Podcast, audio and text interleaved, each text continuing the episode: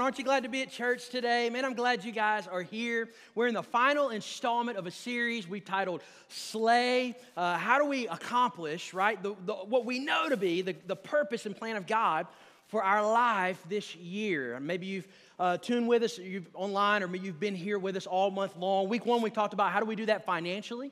You know, the Bible talks more about finances than it does any other thing.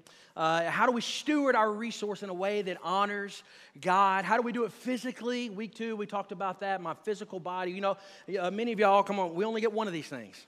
And I mean, and we get sometimes, you know, we get new knees and hips and stuff like that. I get all that, but, but one life, one body. And how do we honor God with our physical body? And then last week, um, we talked about how do we how do we slay mentally? That's a I, honestly, I think that's probably one of the most important messages we will have preached all year long. Uh, Pastor Brandon was here last week, spoke, and uh, I spoke at the last campus. But I'd encourage you to log on cultivatechurch.tv, uh, the church app. You can do it there. If you've not listened to that, I promise you, you'll never regret it. Uh, it'll it'll be a help to you uh, as you walk out this thing called life. And we like to say it this way: discover what it means to live your life on purpose, on purpose. Today's the final day of 21 days of prayer and fasting. Come on, you made it. You made it. Some of y'all like, no, I didn't make it, man. I, no, I didn't make it. Come on, I've been there with you. We've been it. We, but we're here. We're at the end. Tonight is uh, 6 o'clock tonight. We're to finish up together as a church 21 days of prayer and fasting, a night of worship. They're always incredibly powerful. I would encourage you, if you've got plans, cancel those plans. Be here tonight. Get here early. Both campuses are going to be here. It's going to be uh, an incredibly powerful night of worship. We're just going to lift up the name of Jesus together, all right? It's going to be a powerful night. Make sure you're here. And if you got your notes, go ahead and pull those out. We're going to dive into today's message. How do we slay spiritually? Can I submit to you um, a reality that really you could you can slay this year financially? You know, the best year you've ever had financially. You know, the best year you've ever had physically. Y'all might, somebody in here is going to see an ab this year. You're going to make it happen. And you, you evenly, you even could get there mentally in some way. But if we win in every area of our life, yet we lose spiritually, what's it matter? Jesus said it this way What does it profit a man to gain the world but lose his soul? What does it matter? It doesn't matter unless I can slay, unless I can win spiritually. So what does that look like? Well, our theme verse says it this way in Ephesians 3:20. Says this, it says, Now to him who is able to do immeasurably more than we all ask or imagine. One translation says, ask, think, or imagine. According to his power that's at work within us. To him be the glory in the church and in Christ Jesus throughout all generations, forever and ever. Amen. I love that passage of scripture. It's one of my favorite passages in all of the Bible. And many of you can probably, you've heard it or somebody's quoted it, you've seen it somewhere. Most of us stop at the very beginning. To him who is able to do anything we ask, think, or imagine. We love that part. But we always seem to kind of leave out according to his power that's at work within us. God desires, hey, we talked about it just a second ago, Matthew 12, uh, it says that, hey, it brings the Father great joy to give us the kingdom. Like he wants to, it's a desire. He can do anything, there's nothing he can't do. But if we're honest, we would ask ourselves this question well, how much of the power of God is actually at work within my life?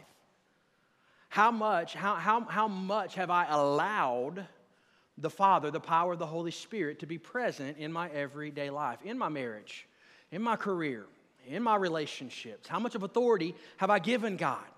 Or has it been, man, I, I you know, especially here in, in, culture, in our culture in Southern America, it's really easy. It's kind of a popular thing to call yourself a Christian, except actually not live it out.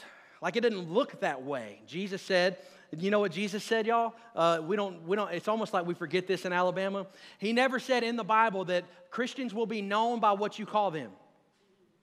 He never said that. He said, You'll know them by their fruit. You'll know them by the action, by the life that they live out. Can I tell you something that's going to be alarming to some of us? I don't care if you call yourself a Christian, if you ain't living it out, Jesus is going to say one day, I didn't know you. I didn't know who you were. You called yourself that, but you weren't that. It's a false label.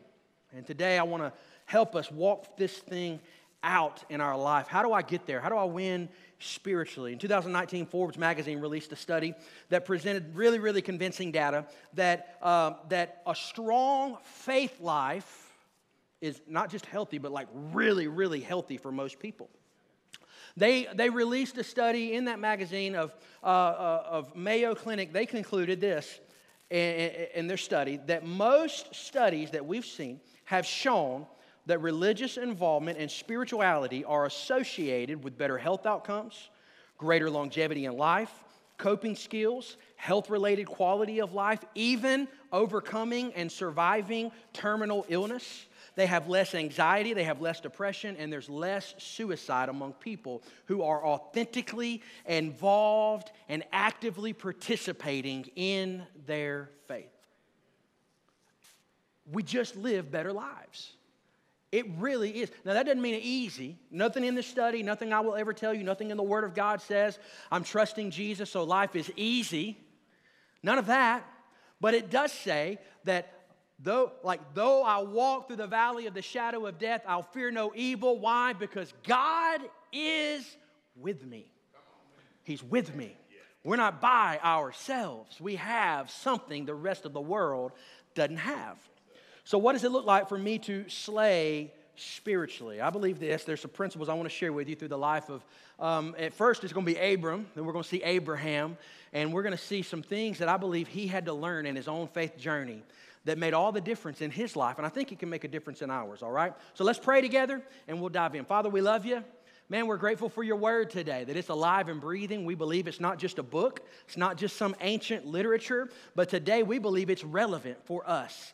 Only through Scripture, only through your word are you, Holy Spirit, allowed to meet us where we are in all of our walks of life. Only in a room like this, with so many people coming from every kind of background, can you speak to us all right where we are. And so, Holy Spirit, we pray that you do that. Today, we walk out of this place inspired to live our life on purpose in a way that honors you. You'll get all the honor for it, all the glory. In Jesus' name, amen. Are you ready? All right, number one, write this down. Take notes. You're going to remember 80% of the things you write down. I want you to hear it today. I want you to know it. It's going to require, if we're going to slay spiritually, it's going to require some obedience. Obedience. Now, as a parent, that's a word I love for my kids. We don't always love it for ourselves, do we? Don't tell me what to do. Ain't nobody gonna tell me what to do. My kids are gonna, I'm gonna tell them what to do, right?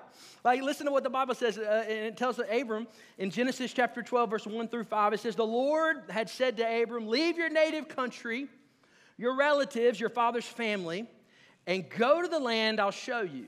I'm gonna make you into a great nation. I'm gonna bless you and make you famous.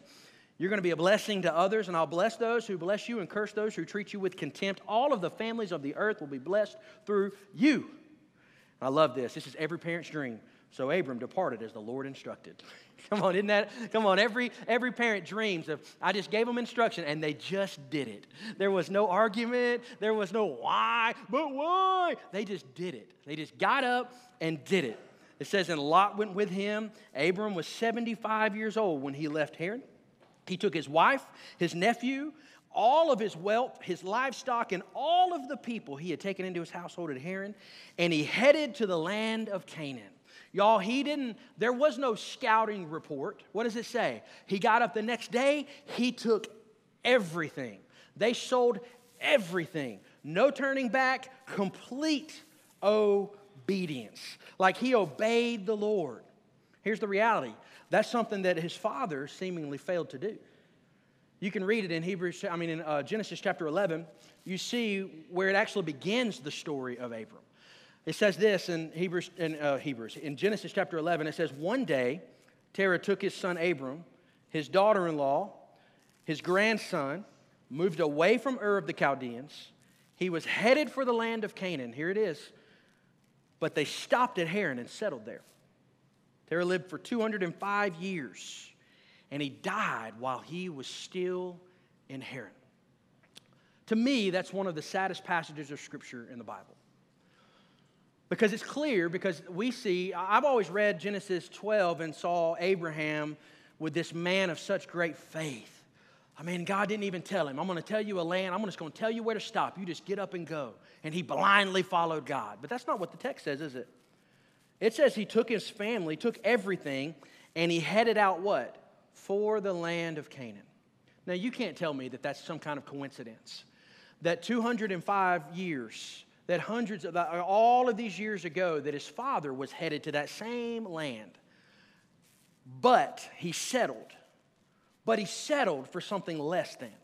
He settled for something less than the ultimate promise. And it had to be like he had to wait until he passed. And it doesn't say that, it said that he, he died while he was still where he settled. He didn't fully follow through in complete obedience. Yet Abram gets up, takes everybody, and of all the things you would think, well, okay, he's just kind of headed, he's going to listen to God. No, no, no. If he had had a GPS, he typed it in. We're going to the land of Canaan. Enter. That's where they're headed. And it doesn't say that they settled there. If you read the text a couple verses down, it says that they went all the way there. Like they fully obeyed God. Terah settled. I believe, it doesn't say this in the text, but I think, I think we can conclude because of what we read. I believe the father of many nations was never meant to be Abram. I think it was meant to be his father. But he settled. He stopped. He stopped short of God's ultimate purpose for his life. I think that happens to us. I think that's a true reality for many of our lives. Come on, we started strong this year. 2022 started strong. Somewhere over the last couple of weeks, we messed it up, right? Statistically speaking, whether you want to call it a New Year's resolution or new goals or whatever you want to call it, statistically speaking, uh, today, all of us, most of us, the vast majority of us have already failed miserably at those goals. Most of us have already come to a point where you go, well, I'll just try again next year. We're already there. Started out strong, but we've settled somewhere along the way. Finishing up 21 days of prayer and fasting. Some of us along the way in this 21 days said, Well, there's always next year. Give it a shot next year, right? I'll delete my social media next year. I'll, I'll try something else next year. I got 12 months to try to figure it out. Your career started strong, but somewhere along the way, you settled. You made some, diff- you made some decisions. Now you find your time like you're stealing from your employer. You've joined in the culture of this silent quitting. I'm going to do the least I can with what I've got to not have to do anything else. You've settled. Your marriage, man, it started out strong. You started out, man, we're never gonna, man, we're not gonna be like everybody else. We're not gonna be a statistic. It's gonna be happily ever after. Y'all know I've never, I've never counseled with a young couple that's getting married that said, yeah, we may make it six months. We're going to give it a shot. No, never. Everybody always starts out strong. I think Terah started out strong. I think he, on his way, found something that was somewhat comfortable and said, ah, this will do. But he missed the greatness of God in his settling. Like how many of us have started out somewhere and we've just settled along the way?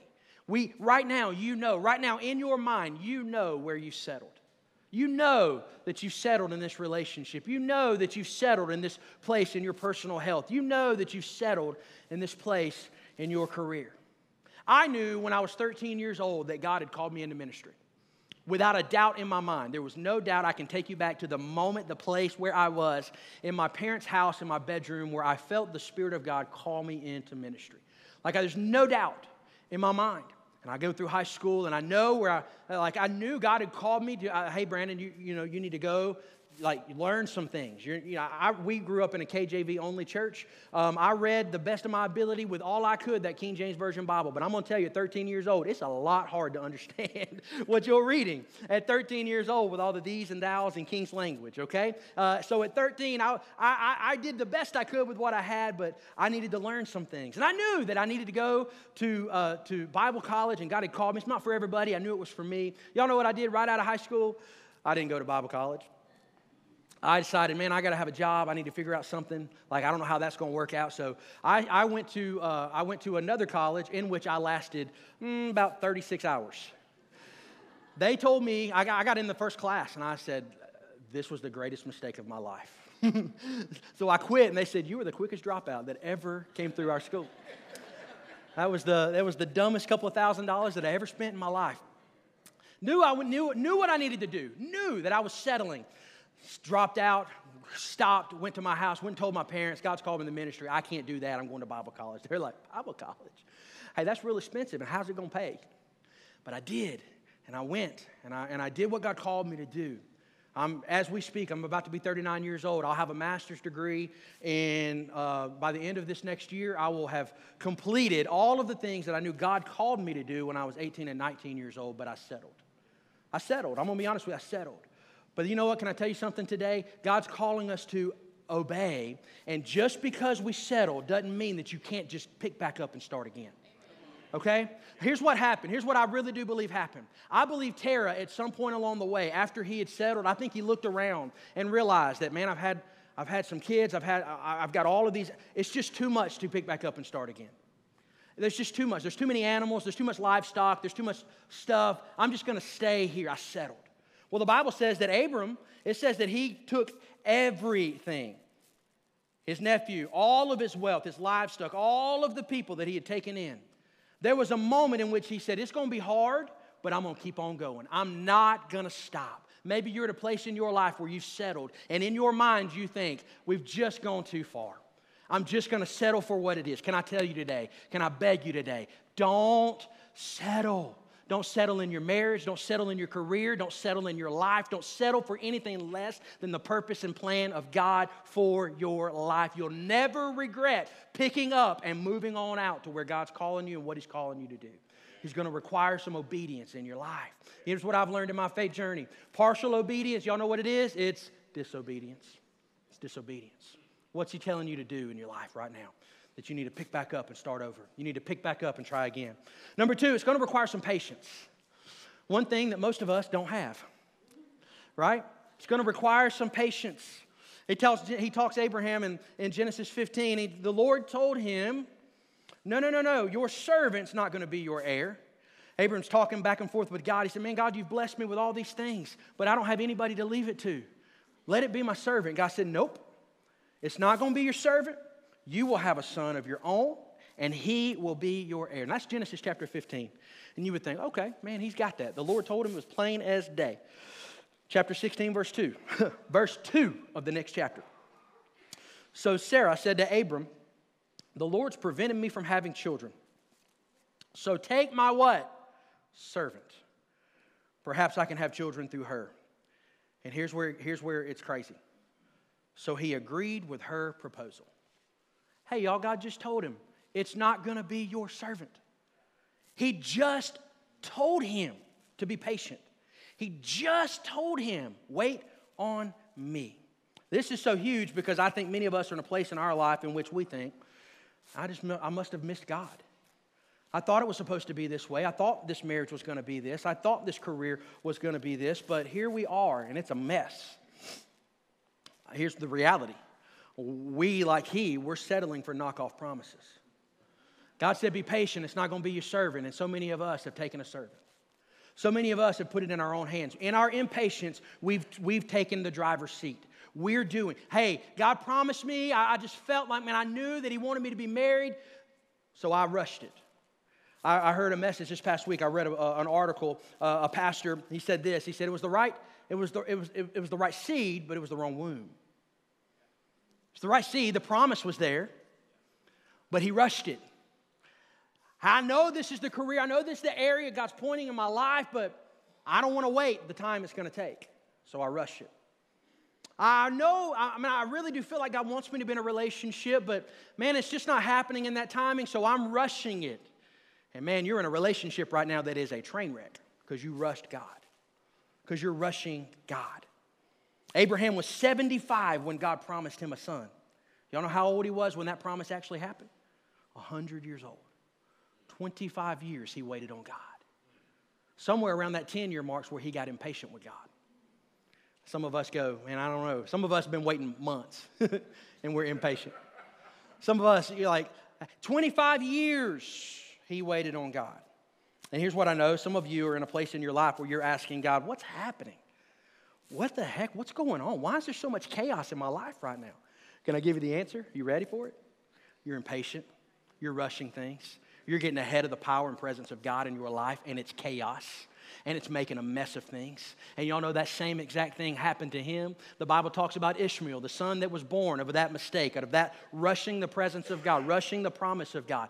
God, God said, Hey, Ishmael, forever, for all of the days of your life, you will live in contempt with your relatives. A mistake, a moment of impatience led to a lifetime of contentment, led to a lifetime of chaos in Abraham's life. Why? Because he lost patience in waiting on God. Can I tell you today, maybe today you can say, Today is the day I'm just going to start being patient. Patient. I'm going to wait on God. I'm going to wait on God. Isaiah 40, 31 says it this way Those that wait on the Lord, wait on Him. Those that wait on the Lord will renew their strength. They'll mount on like wings of eagles. They'll walk and not faint. They'll run and not grow weary. Those that what? Wait on the Lord. Can I tell you, listen to me. There ain't a soul in here to rush the hand of God. Not a soul. Ain't nobody in here strong enough, powerful enough, good enough, holy enough, righteous enough to rush the plan and purpose of God. If it's God today, it's God tomorrow. You will not rush Him. Wait on the Lord. Wait on Him. It's going to take consistency. Number three, we're going to have to be consistent in our faith. Sometime later in chapter 22, we see it. Sometime later, God tested Abraham's faith. Here's what I love about this we see that Ishmael was born out of impatience, but here's what's cool about it God still, God still fulfilled his promise in spite of him. He still did. Sometime later, God tested Abraham's faith. God called, and yes, eh, he replied, Here I am. Take your son, your only son, yes, Isaac, whom you love so much, and go to the land of Moriah. Okay, God. Go and sacrifice him as a burnt offering on the mountains, which I will show you. Verse 3, here it is. The next morning, Abraham got up early, saddled his donkey, took two of his servants with him, along with his son Isaac. Then he chopped the wood for the fire of a burnt offering, set out for the place that God had told him about. On the third day's journey, Abraham looked up, saw the place in the distance. He said, Hey, y'all stay here with the donkey. Abraham he said, he told his servants, he said, the boy and I are going to travel a little further. We're going to worship there, and we're going to come back. Now, that don't make any sense. That don't make any sense because we just read, what did God say? He tested his faith. He said, I want you to take your only son, the thing you, most, you love most in this world, and I want you to lay it down on an altar and sacrifice it to me. And then Abraham takes him. He says he did. Takes him, no questions asked. And then they get to the point where they're about to happen. He said, Hey, we're going to go on over there and we're going to be coming back. That makes no sense. Here's what I've learned somewhere along the way, somewhere between chapter 15 and chapter 22, Abraham learned just to trust the process. Abraham stopped questioning God. Abraham stopped wondering, well, what about, what about this, or what about that, or what about this, or what about this scenario, and overthinking every little move and every little thing. Abraham stopped doing it. He just said, okay, Hebrews 11 19 said this, gives us a little insight. Abraham reasoned that if Isaac had died, that God was able to bring him back to life. He just recognized somewhere along the way, I'm just gonna trust God. Come hell or high water, I'm just gonna take one step in front of the other. I don't know what's gonna happen tomorrow, I'm just gonna do it again. I don't know how Isaac's coming off that mountain with me. All I know is God promised me he would, so we're gonna go over there and worship. Somehow I'm gonna sacrifice him. Somehow he's coming back to life. I ain't got all that worked out, but I'm just gonna trust God. One step in front of the other. Consistency. Trust the process. Trust the process. He reasoned right? Like, how many of us get halfway through a circumstance or halfway through a process and go, this ain't working out like I thought? It ain't happening like I thought it was gonna happen. I don't got abs yet. I'm six weeks into this diet. I'm starting over. Starting over. My, my savings account doesn't have six figures yet. I just started, I just started a, a budget last month. Right? We don't trust the process. We're too impatient, so we lose consistency. And we don't realize that if it's God today, it's God tomorrow, and man, we make a mess of our life. If it's God today, it's God tomorrow. I'm learning to trust the process. Y'all know everybody stinks at stuff the first time they do it, right? Like all of us. You're always going to be bad at it. Try number one. Can I tell you a secret? You're probably going to be bad at it. Try 100. It just takes a while. To trust the process, consistency, precept upon precept, line upon line, step by step, block by block. I remember years ago, I started learning how to make uh, homemade knives because we did this thing with our family where we drew names and had to make homemade gifts like we were all you know amish or something. Like it, like like it was and, and it's awful. I, I, hated it but i had to learn something and i was like if i make a I, I can't make another piece of furniture out of wood. I can't do it. Out of uh, out of pallets. If i get another pallet piece of furniture. So so i'm learning. I was like I'm gonna, have, I'm gonna learn how to make knives. And y'all i stunk at it. Like for a long time. It took me a while Eventually, I got where they looked awesome. They looked pretty good. And I, and I got kind of a niche little thing, and I sold a handful of them. And, and uh, I even made an Instagram, y'all. I got, I, I got some knives on that, on that Instagram, and I was showing people how I was good at making knives. Y'all know what you're not going to see on that Instagram? The first 2,000 that I made that stunk. You know what I mean? You know what you're not going to see on anybody else's Instagram ever? The first 2,000 tries at these things that they look like they got it all together with. Consistency. One step in front of the other. Somewhere along the way, you will learn what Abraham learned. God, I'm going to trust the process. Here's my question to you today. Think of the thing that's most valuable to you right now in your life. Maybe it is your kids. Maybe it's your career. Maybe it's something in your life. If God told you today, this moment, that's going away. Today, your marriage is going away. Today, your fill in the blank is going away. Come on, is your faith, is your faith where it's at to where you can go? If it's God today, it's God tomorrow. It's, I'm just going to trust God. Can you get to the place in your life where, like Job said, hey, you know what? I recognize this. Naked I came in this world, naked I'll, naked I'll return. Blessed be the name of the Lord. Can I walk it out? Can I walk it out consistently trusting that God has my best in mind. Can I do that? Consistency. Number four, ah, this one's tough. It's going to take some persistence. I got to get some grit. I got to get some calluses on my hands. I got to toughen up a little bit. To me, I don't know if one of them, I don't know if there's a toughest or tougher passage of scripture for a man to have to walk through. When they arrived at the place where God told him to go, Abraham built an altar, he arranged the wood on it, he tied his son and laid him on the altar on top of the wood. Abraham picked up the knife to kill his son as a sacrifice. If you read this story, walking up the mountain after they left the servants, he's walking up, his son carrying the, the, the wood for the sacrifice, and he looks around. He goes, Hey, hey, dad. Just now catching on, you said we're going to go make a sacrifice. Where's that thing at? Starting to put two and two together, you know what I mean? Hey, wait a minute. Abraham said, Hey, son, God's going to provide. God's going to provide.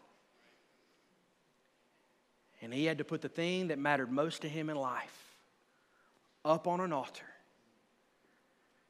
And the Bible says, in Hebrews chapter 11, you read, it says that actually, he really did receive his son back from the dead. Why? Because though it physically didn't happen, the Bible reminds us that Abraham was at the point of no return. In his heart and in his mind, he said, Blessed be the name of God. I don't care what happens. In his heart, he had already done it. The Bible says that literally his hand was to the point of the knife.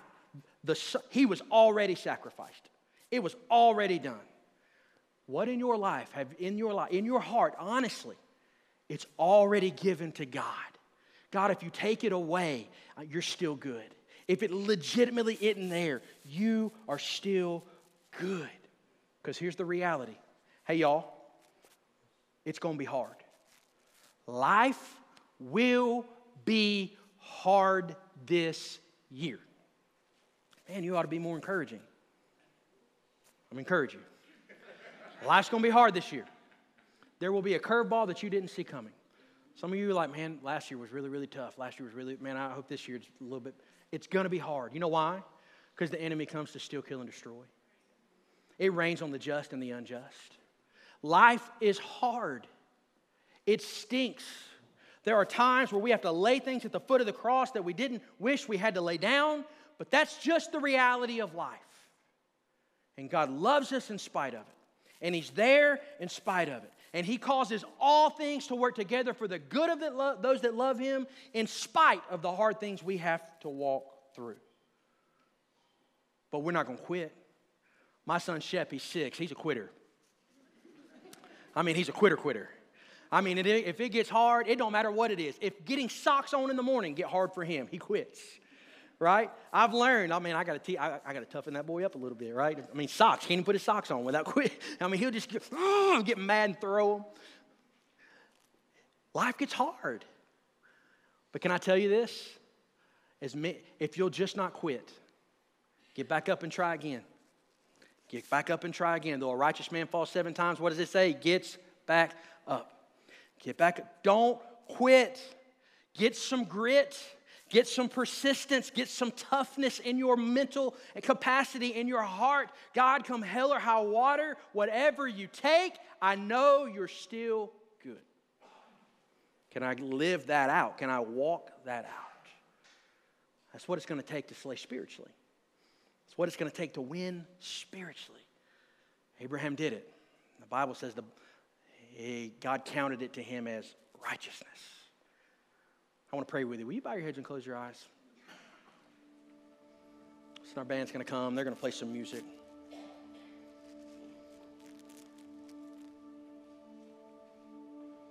Right where you are, you're you're at a place in life. I know that there are many of us right now in this room. You're at a place in life where you're struggling with some of this. You're struggling with some obedience. You're struggling with some patience. You're trying to rush God. Maybe you're in here and you did rush God and you're living through some of those consequences. Maybe you're here, life is hard, it's difficult right now. You go, man, if ever nobody understands, if they would just understand. No, I, I, we get it. Life's hard. Can I tell you what this world needs, though? What your family needs? What this community needs? What this your sphere of influence, they need some people who come hell or high water. We're going to dig in, we're going to trust God. Hey, we're going to go to the other side of the mountain. We'll be back in a, we'll be back in a few hours. I've resolved in my heart that if God takes it, He's strong enough to revive it. That if it goes away, He's strong enough to bring it back. God, it's yours. I'm not going to get impatient. It's not going to be, I know your promise. I know what you're telling me to do. I'm not going to rush you. I'm going to trust God. In the face of sickness, in the face of a broken marriage, in the face of financial struggles, in the face of addiction that you can't seem to walk away from and you keep running back to. It's hard, but I'm not quitting. I'm not quitting. I'm not giving up. Today's the day that I resolve that I don't care what happens this year, I'm not giving up. God's going to see it through. I'm going to see it through with Him. Father, we love you. We're thankful for your goodness and your grace over our lives. Now, there's some people in this room right now that are struggling. Now, there's some folks right now I know in this room, if they're honest with themselves, they don't have an authentic relationship with you.